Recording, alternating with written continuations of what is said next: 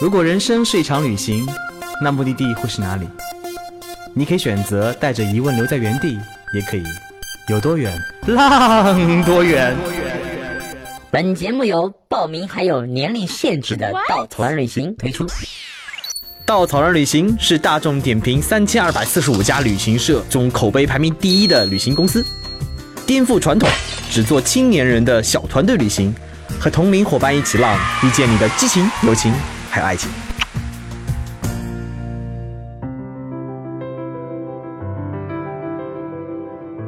Hello，大家好，这里是有多远浪多远电台，我是道妹，大家好久不见。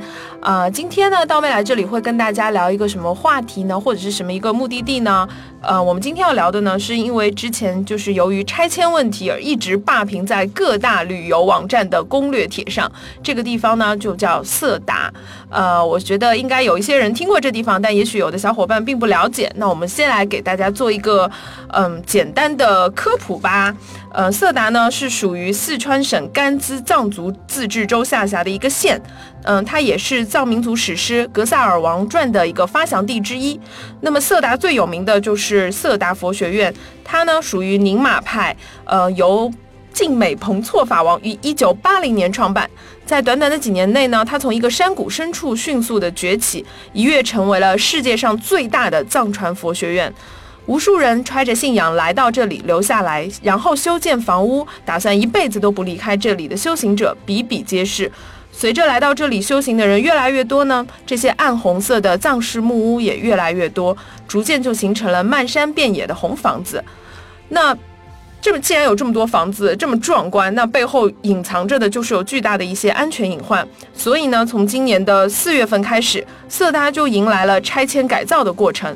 虽然并不如网上传说的红房子即将被重彻底的拆除，但是改造后终究应该也不再像以前那般壮观。那么在记忆中的色达消失之前，我们就有一位嘉宾去到了那里，然后在色达的消失前再看了他一眼。所以我们今天就请到了啊、呃也是一名稻草人领队啊、小西来做客我们的电台，让他跟大家聊一聊。嗯，色达他去到色达有一什么样子的感受？所以我们先请小西给大家打个招呼吧。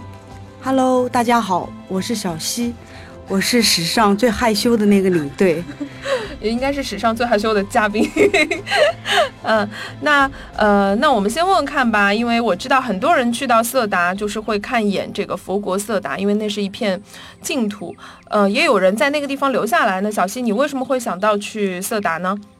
嗯，因为很多年前的时候，当时看到一张照片，嗯然后雪山之下漫山遍野的红房子，嗯当时特别震撼。嗯嗯，因为是喜欢摄影，嗯所以第一次是被那张照片和它的颜色所吸引。嗯然后后来因为带队去开始看很多藏传佛教的书，嗯嗯，知道了色达是世界上最大的藏传佛学院，嗯佛学院，嗯所以开始对它产生了好奇。嗯那种好奇是我很想去走进他们，嗯想看看那些僧人们他们是怎么样生活的。嗯。那你这次去的话，就是去了多久呢？嗯、总共八天。呃，就是整个八天都待在色达是吗？呃，不，我是从上海出发，然后再到成都之后，嗯再去的色达，在色达县城待了四天。嗯嗯，那你是怎么从成都到色达的呢？你对色达有什么印象吗？你到了那边之后，哇成都到色达总共六百七十三公里，嗯。然后它可以是在网上买票，嗯。所以当时嗯网站上显示呢，六点二十的是两百三十七块，嗯。然后六点二十五分的是两百六十三块。嗯。其实当时我并不太明白，嗯。为什么差了五分钟，就是我只需要提早五分钟起床，我就可以省下二十六块钱。嗯嗯嗯于是当时我就买了前面的，觉得自己赚到了。结果出发之后呢，我一扭头看到后面跟了一辆豪华大巴，所以那个就差六二十六块钱的是一辆豪华大巴，是吧？，对我就默默转过头，然后把我的泪给忍住了，就没让它滴下来。嗯因为六百七十三公里是非常漫长嘛，嗯它需要要开十二三个小时的车程。嗯嗯嗯而且都是在那个峡谷，在爬坡。嗯当时是从海拔五百米一直爬到了四千多米嗯嗯嗯嗯，所以一定会有高反是吗？啊、当时在车上倒还好，嗯然后在晚上七点钟的时候，当时抵达了色达县城嘛。嗯车上的人已经开始有反应了。哦，就是看到了当时的那片景色是吗？嗯然后当时七点钟到那儿之后，就看到旁边有人已经不行，就是头痛欲裂。嗯，对对对，有人开始吐嗯。嗯嗯，呃，在车上吐，对对对。嗯然后整个县城它其实并不大，嗯。就七竖四横嘛。嗯。从街头走到街尾，就如果你要是不高反的话，嗯。半个小时就能走完。嗯嗯，但如果你要高反，估计你得走两天。嗯嗯，对，因为它的平均海拔是四千多米，嗯。它是比拉萨高的，然后它的含氧量却不足百分之六十，嗯然后比拉萨低，所以这两个原因就导致，呃，基本上大家到了那儿都有高反。嗯像我是号称自己是高原经验多，然后当时住店的老板曾经问过我说：“你可以吗？”嗯我表现出来很生龙活虎，但是晚上就头疼，然后躺床上是林妹妹那一种，啪啪啪打脸的那一种。嗯嗯嗯，你大概高反了多久啊？呃，两天半，因为是晚上吃撑了。本来在高原上其实是不能吃撑，嗯。但是因为当时去吃的那个藏式火锅很好吃，没忍住，嗯。吃完了之后就开始高反，所以导致我白天都生龙活虎，然后到晚上就一直头痛。哦，那那你整个行程当中在色达有几天？在色达县城待了四天，四天，有两天都在高反。呃，晚上，啊，只有晚上的时间。对对对，嗯。白天都是很精神。嗯嗯，那色达给你留下什么样子的印象呢？啊。第一个是觉得我快要变成白富美了，嗯。是因为色达它又叫金马嘛，嗯。是据说当时在这里曾经有人挖出一块马头形的黄金，嗯。然后我当时内心特别激动，嗯。就一路上心跳都在加快，就觉得考虑我是不是要买个洛阳铲给扛着，嗯。万一我也给挖出一块黄金来。嗯嗯。但是后来因为高反，然后就忘了这个事儿。嗯。就觉得我的白富美之梦首先是破灭了，嗯。但是色达县城不大，然后整个就围绕着那个金马广场，嗯。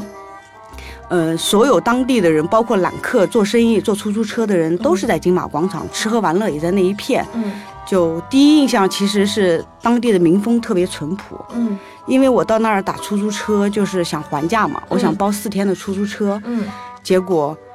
嗯，当地人都是全部一口价，嗯然后他们会拿出一张那个价目表来说是当地县政府制定的。嗯，呃，第二个呢，他们的民风很规范，就是旅游很规范，也不会有多要价的情况，是吧？，对对对，嗯价格非常的，呃，比如说到五明佛学院，你包车过去就是七十块，嗯到东嘎寺就是四十块，嗯而且它的民风淳朴到什么程度呢？就是嗯我当时想给别人做生意，他会来告诉你说，哎，你到哪儿下可以有更便宜的。哦，对对对，他们会推荐你更便宜的做法。嗯嗯嗯，那那个是在县城里是吗？就还没有到佛学院。对的对的，哦，所以就是我当时因为每一天就住在金马广场那儿，嗯然后每天出门的时候都有司机过来问去佛学院吗？去佛学院吗？嗯然后因为前面两天我都没去，导致我每天都是捂着脸出门的，就觉得很不好意思。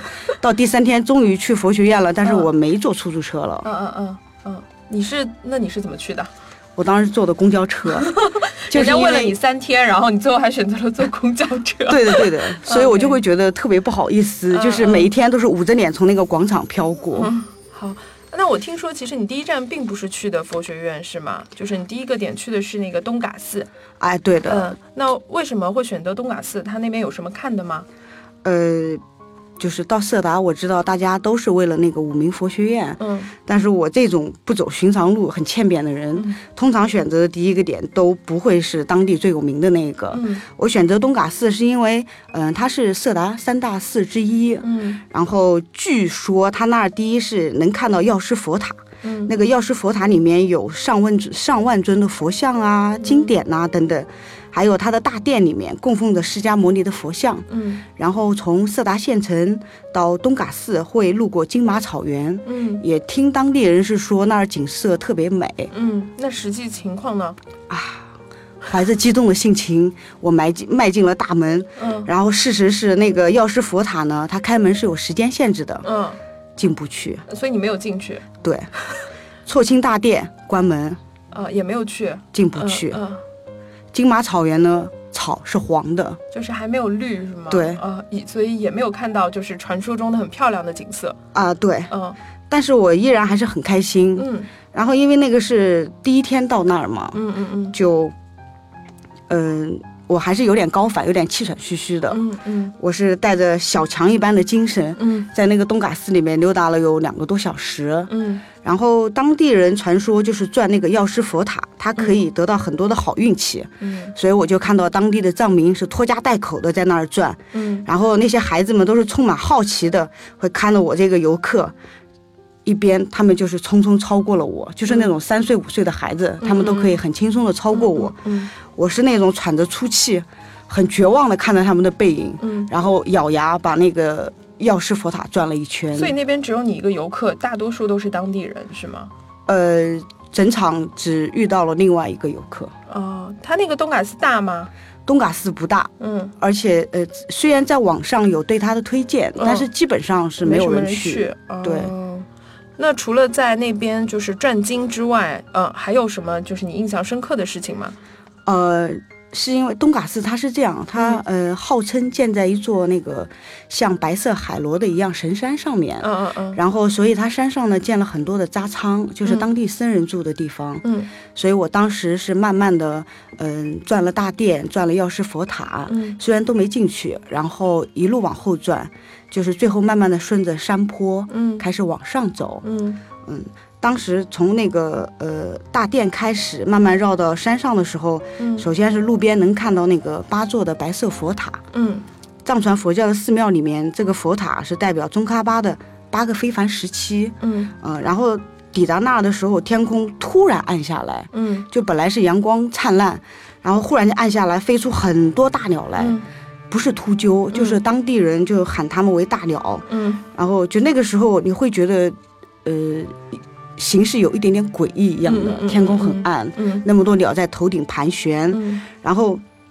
但是我觉得很好的是，当我顺着那些小路慢慢往山上走的时候，会有窗户打开，嗯。然后那些年轻的僧人们就靠在窗口，就跟我招手微笑，嗯。呃，那种感觉特别好。他们会鼓励我用那种手势来比划，让我继续往上走。嗯嗯嗯。嗯因为他们普遍都是那种普通话不好，嗯。然后也很害羞，嗯。但是他们对于我都是从来没有吝啬他们的笑容。嗯嗯，对，嗯。然后当时在那儿还遇到了一对藏族老人家正在修屋子，嗯。那个奶奶走过来想跟我聊天，嗯。然后爷爷就在拼命跟我比划。比划了半天，鸡同鸭讲，比划了半天之后，我才恍然大悟，爷爷学狗叫，啊，然后接着再弯腰再捡石头，嗯比划了半天之后，我终于明白爷爷说的意思是这里有汪汪，就是说小狗。哦，对有狗让你小心，对，对对，让我如果遇到狗的话，捡起石头狠狠地朝它去扔过去。哦哦，好可爱，对对对，所以嗯虽然我们语言不通，但是我完全可以读懂他很担心。嗯，所以呃，听小溪描述的那个画面，觉得那个地方还是比较，就是是一个很温暖、很简单的一个环境。嗯对的，嗯。那除了这个之外，你还去到呃有什么你觉得不走寻常路的地方？呃，还有当地有一座塔，嗯这个塔的名字很酷炫，嗯叫邓登曲登降魔塔。就这个名字实在太难记了，对啊，那动词打死之类。就有点像《西游记》的开篇。噔噔取灯。对对对，嗯我每次问人的时候，我就问他，我说你好，噔噔噔噔，那个塔在哪儿？然后当地人就一脸懵逼的看着我说，我们这儿没有这座塔。嗯就我永远记不住这个塔的名字。嗯，嗯，但是这个塔，真的叫噔噔取灯。对对对，它就嗯叫噔噔取灯。嗯呃，这个塔是，嗯，外方内圆，嗯。然后也是呃四川这边最大的一个佛塔，嗯。就是也可以走进去。嗯。嗯，所以当时我来到这个地方的时候，就是坐公交车抵达了这个佛塔这边，嗯嗯嗯。嗯，也进去转经了。嗯。对，就是跟着当地的僧人们一起转经，嗯嗯嗯，然后那儿特别安静，嗯。因为窗户都开得很小，嗯。就是所以里面的光线很暗，嗯。你能看到走在前面的藏民，嗯。就他们很虔诚的在那儿转经，转着转经筒，嗯。然后在前方就是忽明忽暗，嗯。在亮的光有光线的地方，你就能看到光线照在他们的衣服上、头发上、嗯。辫子上，嗯然后你看着他们慢慢往前走，就消失在暗处嘛，嗯。嗯，然后我就这样也跟着他们转了一圈出来，嗯。然后在外面走的时候，就看到窗户上嗯。贴了他们的生活照，嗯。甚至还有身份证的复印件。哦。他们把那些照片上面写上自己的名字，嗯。就是据说这样可以让佛祖保佑，嗯所以我还是蛮惊讶的。嗯就是比起隐私来，我觉得他们更相信佛的力量，嗯，所以隐私那个时候已经不再不再重要了。重要了。那下一站肯定要去到的就是呃五明佛学院了。那我相信有很多人可能还没有去过那个地方，小溪可不可以跟我们就是简单的介绍一下五明佛学院这个地方它是什么样子的？啊，五明佛学院是这样，它五明是指声明、音明、一方明、工巧明、内明五种学科。嗯明呢就是学问、学科的意思，所以呢，五明并不是一个地名。嗯那所以当地人称的话都是色达喇荣佛学院，嗯而不是我们平常会说的五明佛学院。所以我们到了那边的话，呃，说要去五明佛学院，他们也知道，但是他们不这么称呼对对对，啊啊、那现在他们那边都是到底是拆成了一个什么样子呢？呃，是这样子。我来之前，其实在网上有听到传说，嗯就是说佛学院整个都拆掉。然后我当时抵达在那儿住的一个宾馆，嗯名字也很长，然后我也记不住。那个嗯老板也是一个有故事的人，嗯嗯、他是深圳人，现在也是在色达待了十年。嗯他当时也提到说，佛学院那边是现在有三万人，嗯，然后拆迁之后会留五千人在那个地方。那剩下人怎么呃，剩下的两万五千人基本上都是从外地赶过来的，嗯，他们就要各回各家了。就是把他们就是再遣送回对对原来的对，地方啊。对对对，留下来的都是当地的僧人。嗯嗯嗯，呃，那我是从老板这里听到的这个故事嘛，嗯嗯这个消息来源，我想自己亲自去看一下。嗯。其实真的走到那边的时候，嗯、当时正在拆迁，嗯。路边非常慌乱，然后整个色达五明佛学院就像一个大的工地，嗯。嗯，然后还没到山顶的时候，你就能看到有好多类似于像大学宿舍一样的，嗯。是他们新建的，哦所以那个五千人，大部分人将会被迁移到这个学生宿舍里面去住。嗯。哦五明佛学院这里它分好几块，嗯。那第一个是经堂嘛，嗯。经堂里面有那个觉母，就是女僧人，他们有哦。单独自己的经堂，嗯。还有阿卡，就是男僧人，嗯。他们的经堂，嗯。然后还分扎仓，扎仓就是他们的生活区，嗯。扎仓分的更多，有觉母区、汉人生活区、藏人生活区、蒙人就是蒙古嗯蒙古族蒙人生活区，嗯。然后最后还有一块就是坛城，嗯，那什么是坛城呢？嗯、坛城是色达最高的建筑，嗯。然后是藏传佛教眼中最完美的世界，是在佛学院里面最高的山峰上，其实一抬头就能看到，嗯。它很巨大，金碧辉煌。嗯。然后坛城共有三层，嗯。一般呢就是信徒们都是在一二层去转绕那个佛塔嘛，嗯。那一层是一个转经廊，嗯。然后每天早晚都是有信仰的人到这儿来转经。嗯。据说你在这儿转多少圈可以达到不同的效果，嗯。最好的就是一等的祈福要转一万零八百圈，嗯，二等一天祈福，一天吗？呃不不不，就你这一辈子，哦，一辈子。对你就可以得到最好的一种佛的保佑祈福。嗯二等是转一千零八十圈，嗯三等是一百零八圈。嗯，所以我当时在那儿的时候，呃，当然我没有圈。我没有转那么多圈，呃，但是我还蛮震惊的，因为在那儿转圈的时候，其实看到了很多年轻的，转是吗？我有转，哦我有转的时候就看到很多年轻的僧人是嗯汉族的，他们的年年纪就是远远超过我的想象，嗯大约就二十岁多一点，嗯嗯嗯，然后男女都有，而且这个数量很多。嗯所以，嗯、他们很多人拿着那个佛珠，就是一边叮叮当当，然后一边顺着那个转。嗯我当时在那儿，我我忘记自己转多少圈了。但是当我累了，坐在那个木凳上休息的时候，我看到他们没有停下过脚步，嗯，就一直一直在转。就在我在那儿待的一个多小时里面，我看到的人基本上都没有停过。嗯，那有机会去跟他们，你有机会跟他们聊一聊吗？就是他们为什么，呃，会来到这里啊？就是在这个地方出家。呃，他们的行色都很匆匆，嗯对，当时只是简单的会去跟他们聊一下。嗯他们大多数人，有的人是来这边修行，嗯。有的人是来色达旅行，有的人是偶尔接触了藏传佛教。嗯。那后来其实都是来到色达之后，呃，被当地僧人的虔诚所打动了。嗯嗯，他们觉得这个地方是修行的很好的地方，嗯。所以都选择在这个地方修行。留下来了是吗？对对对。然后当天也很有幸，就看到了那个索杰达堪布，嗯。嗯、就是是五明佛学院的那个类似于我们汉传佛教里面的方丈住持，嗯嗯嗯。对他叫索杰达，哎，对对对，最大的领导。嗯。就当时忽然空气凝固了，嗯我就看看到所有人都是脸色都是那种特别紧张、特别激动的心情，嗯。然后我就去问他们，我说呃为什么你们这么紧张？然后他们就告诉我说前方就是堪布，嗯，所以他们平常都很少会看到堪布。那一天堪布是嗯、陪着好像是四川省的领导嗯。在当地视察那个拆迁的情况。嗯嗯嗯，所以堪布走过来的时候，就你能感觉到空气那种凝固，嗯然后所有的僧人都默默地跟在堪布的后面，嗯但是距离他有十米远，嗯没有人敢靠近。啊哦。哎，那他现在既然就是只留大概五千个人在这边，是吧？那当地人对这件事情的反应，就比如说，作为这两万多的三万多是吗？三万多的僧人，他们对这件事情是怎么看的？有没有跟他们聊过？呃，反应不一。嗯汉人们大多数现在采用的方法是希望能留下来。嗯，有呃，什么办法可以留下来？因为当时我刚好经过了那个汉人生活区，嗯大约有二三十个汉人在那儿聊天，嗯他们讨论的方法就是如何让自己能留下来。他们都觉有什么方法得，吗？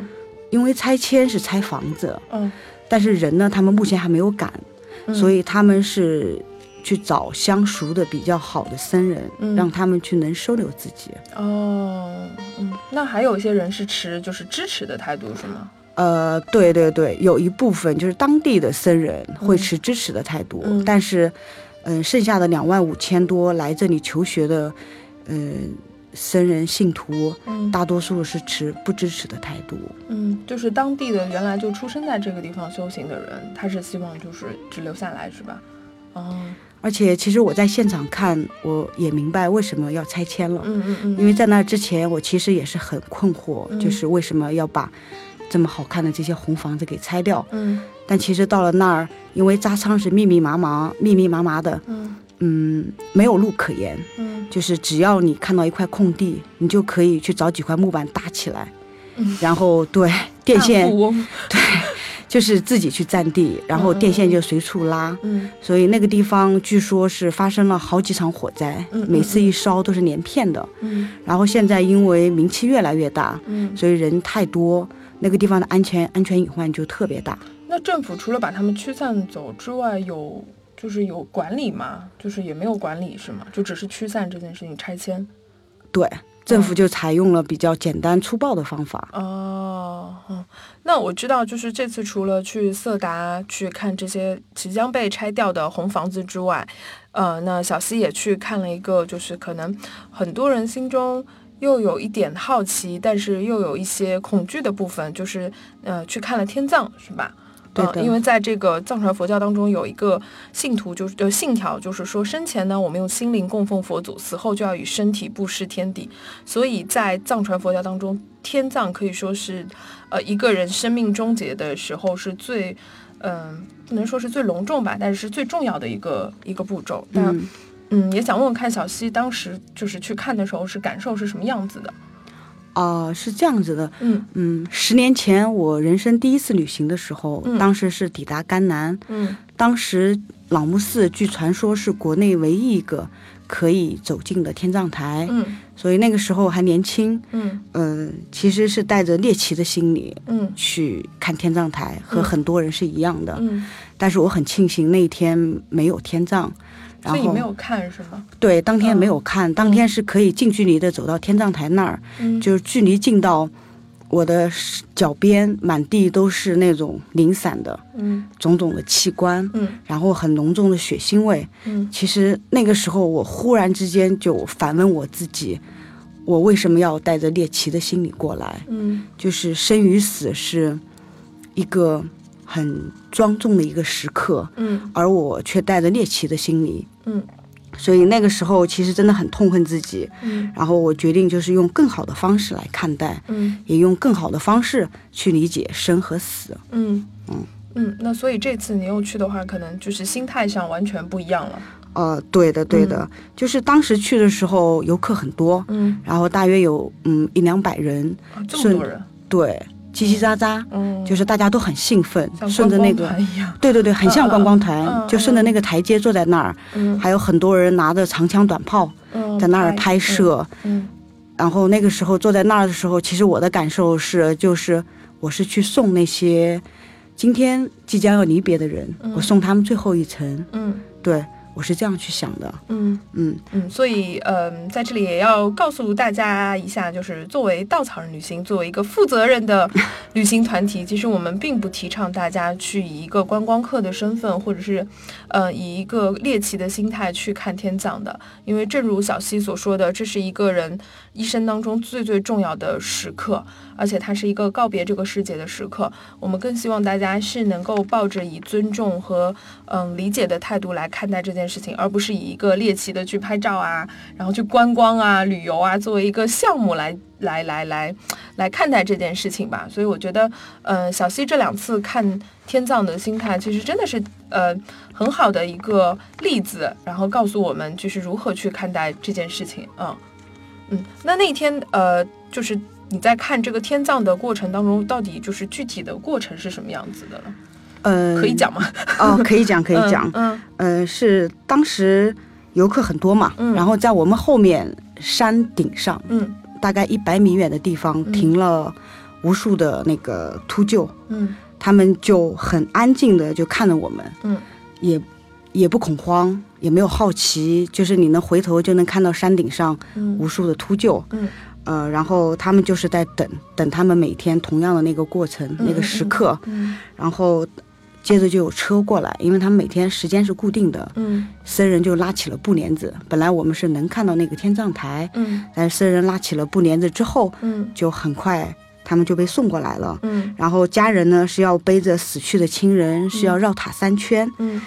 所以我当时第一看到第一句的时候，我很惊呆了，因为第一句送过来的是用麻袋包裹着的，嗯，家人没有那个，就是你说的麻袋，意思就是它没有棺材是吗？对，嗯就是用一个黄色的像蛇皮袋一样，嗯嗯嗯，就把它放在那个里面，然后家人背着它绕塔三圈，嗯接着就把它放到了天葬台里。嗯我当时就真的就觉得快有泪，快有泪要落下来，嗯就想哭，就是觉得啊，人世间就是再温热的身体，嗯再挣扎的灵魂，其实到了那一刻，也就不过如此。嗯嗯，对，然后那一天陆陆续续被送过来，是用各种方式，嗯。家人有用床单包的，嗯，有用箱子的，还有用布围着。所以。他们不不讲究，就是一定要用什么东西，就只要把它运过来就可以。对，而且家人们其实都没有那种很悲伤的表情，嗯嗯嗯。嗯所以就觉得这十个陌生人那一天，他们是用不一样的方式抵达，最后用一样的方式去到了他们想要去的地方。嗯嗯嗯嗯。然后，嗯、我觉得最有意思的是那些秃鹫，嗯。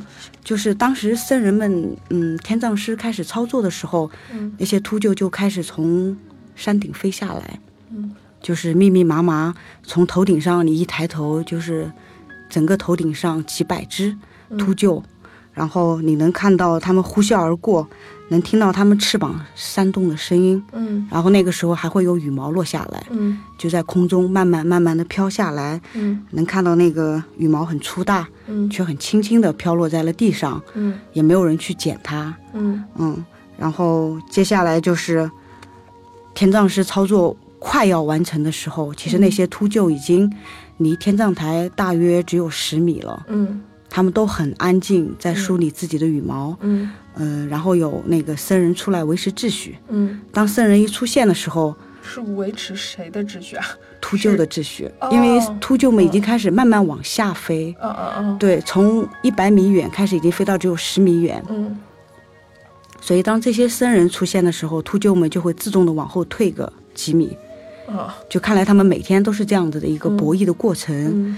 然后，呃，天葬师在里面走动，就是偶尔会有风吹过那个帘子，嗯。然后人群当中就一阵惊呼。嗯。就当时我的感觉就是，周围的一切忽然间开始变成没有意义的那种默剧，嗯。因为我其实已经基本上听不到周围的声音，嗯。然后但是又觉得周围特别喧闹，嗯。因为有人开始在疯狂的拍照，嗯。然后有的人提醒说你不要拍照，嗯。对对对，我就坐在那儿就觉得世界很安静嗯。又很喧闹，嗯。然后这么多人在那儿，但是我又看不懂他们，嗯。我不知道他们在做什么。嗯。嗯。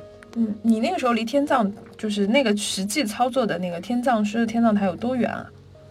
距离有多远？大约二十米，就是它的操作是能够被看到的吗？呃，不用布帘子遮住了，哦，其实是看不到的，是吗？就是风吹过来会看到，嗯。但是我选择了不看，嗯嗯嗯。对，因为我只是觉得我来送他们的嗯嗯嗯。啊，然后接着就是，嗯、有僧人拉开帘子嘛，嗯。其实那一个瞬间大概零点零一秒，嗯嗯嗯。所有的扑秃鹫几百只就把那个天葬台全部覆盖住了，嗯。你就能看到他们在那儿拉扯，你争我夺，嗯。然后这个时间就很漫长，嗯。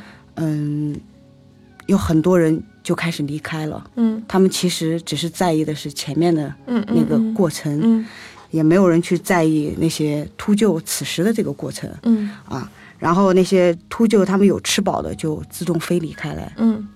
没有吃饱的，山坡上那些老弱病残，他们又飞下来，进入了一个争夺的行列。然后当时我就在想，他们能知道自己这个行为的意义吗？嗯就是他们这个短短的一生当中，呃，对于他们来说是单纯的口腹之欲，填饱肚子呢，还是他们也会去告诉他们的后代，他们这样行为的意义是帮助那些死者，让那些他们的灵魂与他们的躯体分离。嗯所以那个时候，我其实是在问自己，就是这些问题吧。嗯嗯嗯，那我觉得这个地方要帮助大家普及一下，因为可能很多人他不了解藏传佛教的对于就是天葬对于藏传佛教这些信徒的意义。嗯、在藏传佛教当中呢，天葬是一个非常非常重要的仪式，是他们的一个殡葬仪式。呃，只要是身体健康的人，他可能逝去了之后都会采取这样子的一个呃仪式。那为什么会这样子呢？就是他们会认为，就是当自己的亲人过世之后，如果秃鹫能够就是来呃分食他们的这个躯体的话，嗯，其实秃鹫飞得越高，就意味着他们的灵魂能够就是去到更高更好的地方，所以才会有这样子的一个嗯风俗，或者说有这样子的一个仪式。它其实并不是一个猎奇，而是一个真的是当地人对于他亲人最后一程的一个美好的祝愿，希望他能够去到更好的地方。嗯，所以呃，可能这个和我们汉人的这种殡葬仪式会非常非常不一样，然后看待生死的方式也不一样，因为我们有一个很传统的想法，就是要死死了也要保有全尸嘛，对不对？怎么可以就是 对对对？但是这个可能在他们来看来就是完全不一样，他们就是认为我的肉体来源于自然，最后也要回归到自然，并且要。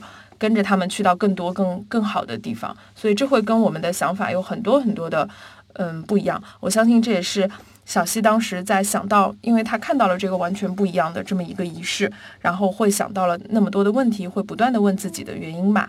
嗯对，因为当时那十个，嗯、十个陌生人，嗯他们的亲人全部都是站在天葬台里面，嗯他们观看了整个过程。嗯我其实当时很多时候会去看他们的表情，嗯我看到他们没有哀伤，嗯我想如果那个时候，呃，他们的内心应该也是觉得很开心，嗯。就是让亲人用这样一种方式嗯。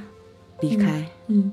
那我们既然说了这么多，呃，相对来说比较沉重的话题，哎，那对对对，那我们也要请小溪跟我们想想看，就是除了呃佛学院啊，到了色达，还有什么别的地方可以推荐大家可值得一去的地方吗？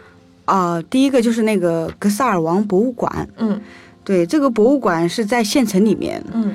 嗯，建得非常用心，嗯。六层楼，嗯。但是没有一个游客。嗯。就门口的小哥，看门小哥也很遗憾，嗯。他说：“你回去可以跟大家说一下，来这儿看，嗯。因为这个里面呢，他是告诉了大家格萨尔王的一生，展出了他的一些生平、他的故事，嗯。以及介绍了那个四川非物质文化遗产，嗯。还有当地的各种民俗、民俗民风。嗯。对，呃，设计的也很精致，一看就很用心。嗯。就是可惜基本上没有人进去看，嗯。所以在这里也推荐大家到了那的时候可以去看一下。嗯。呃，另外一个就是当地人。嗯。在那儿修行的很多的呃僧人信徒，他们都是有故事的人。嗯。对，就比如我刚刚说的，我住客栈的那个老板，嗯。嗯，他在这儿修行十年。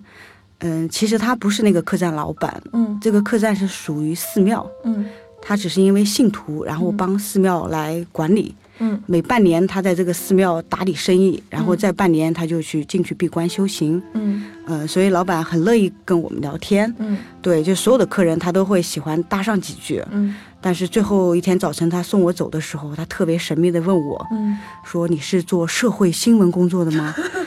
然后我就很惊恐的看着他说：“为什么呀？”他说：“因为色达这个地方太小了，大多数人来这儿待两天就走了，嗯。你为什么要待四五天，嗯。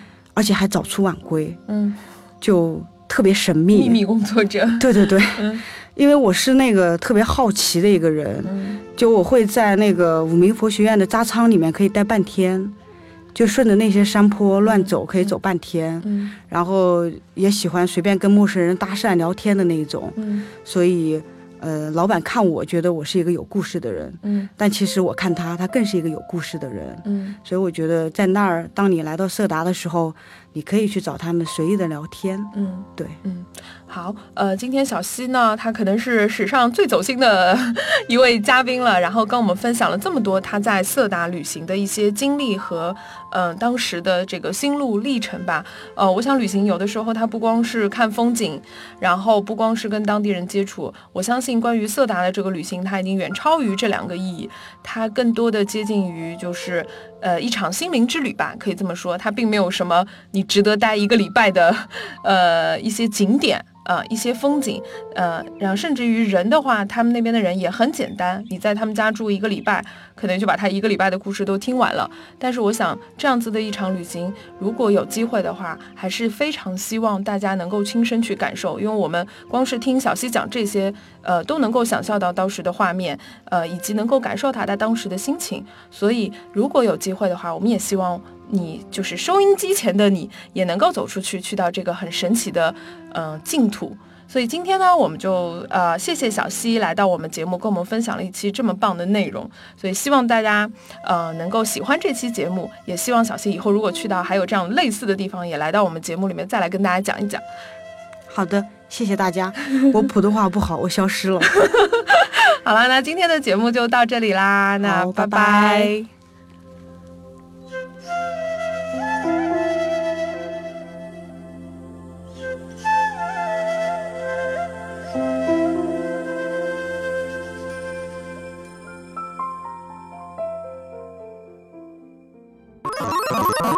请搜索“稻草人旅行”，和我们德艺双馨、颜值出众的领队一起出发，爱上这个世界。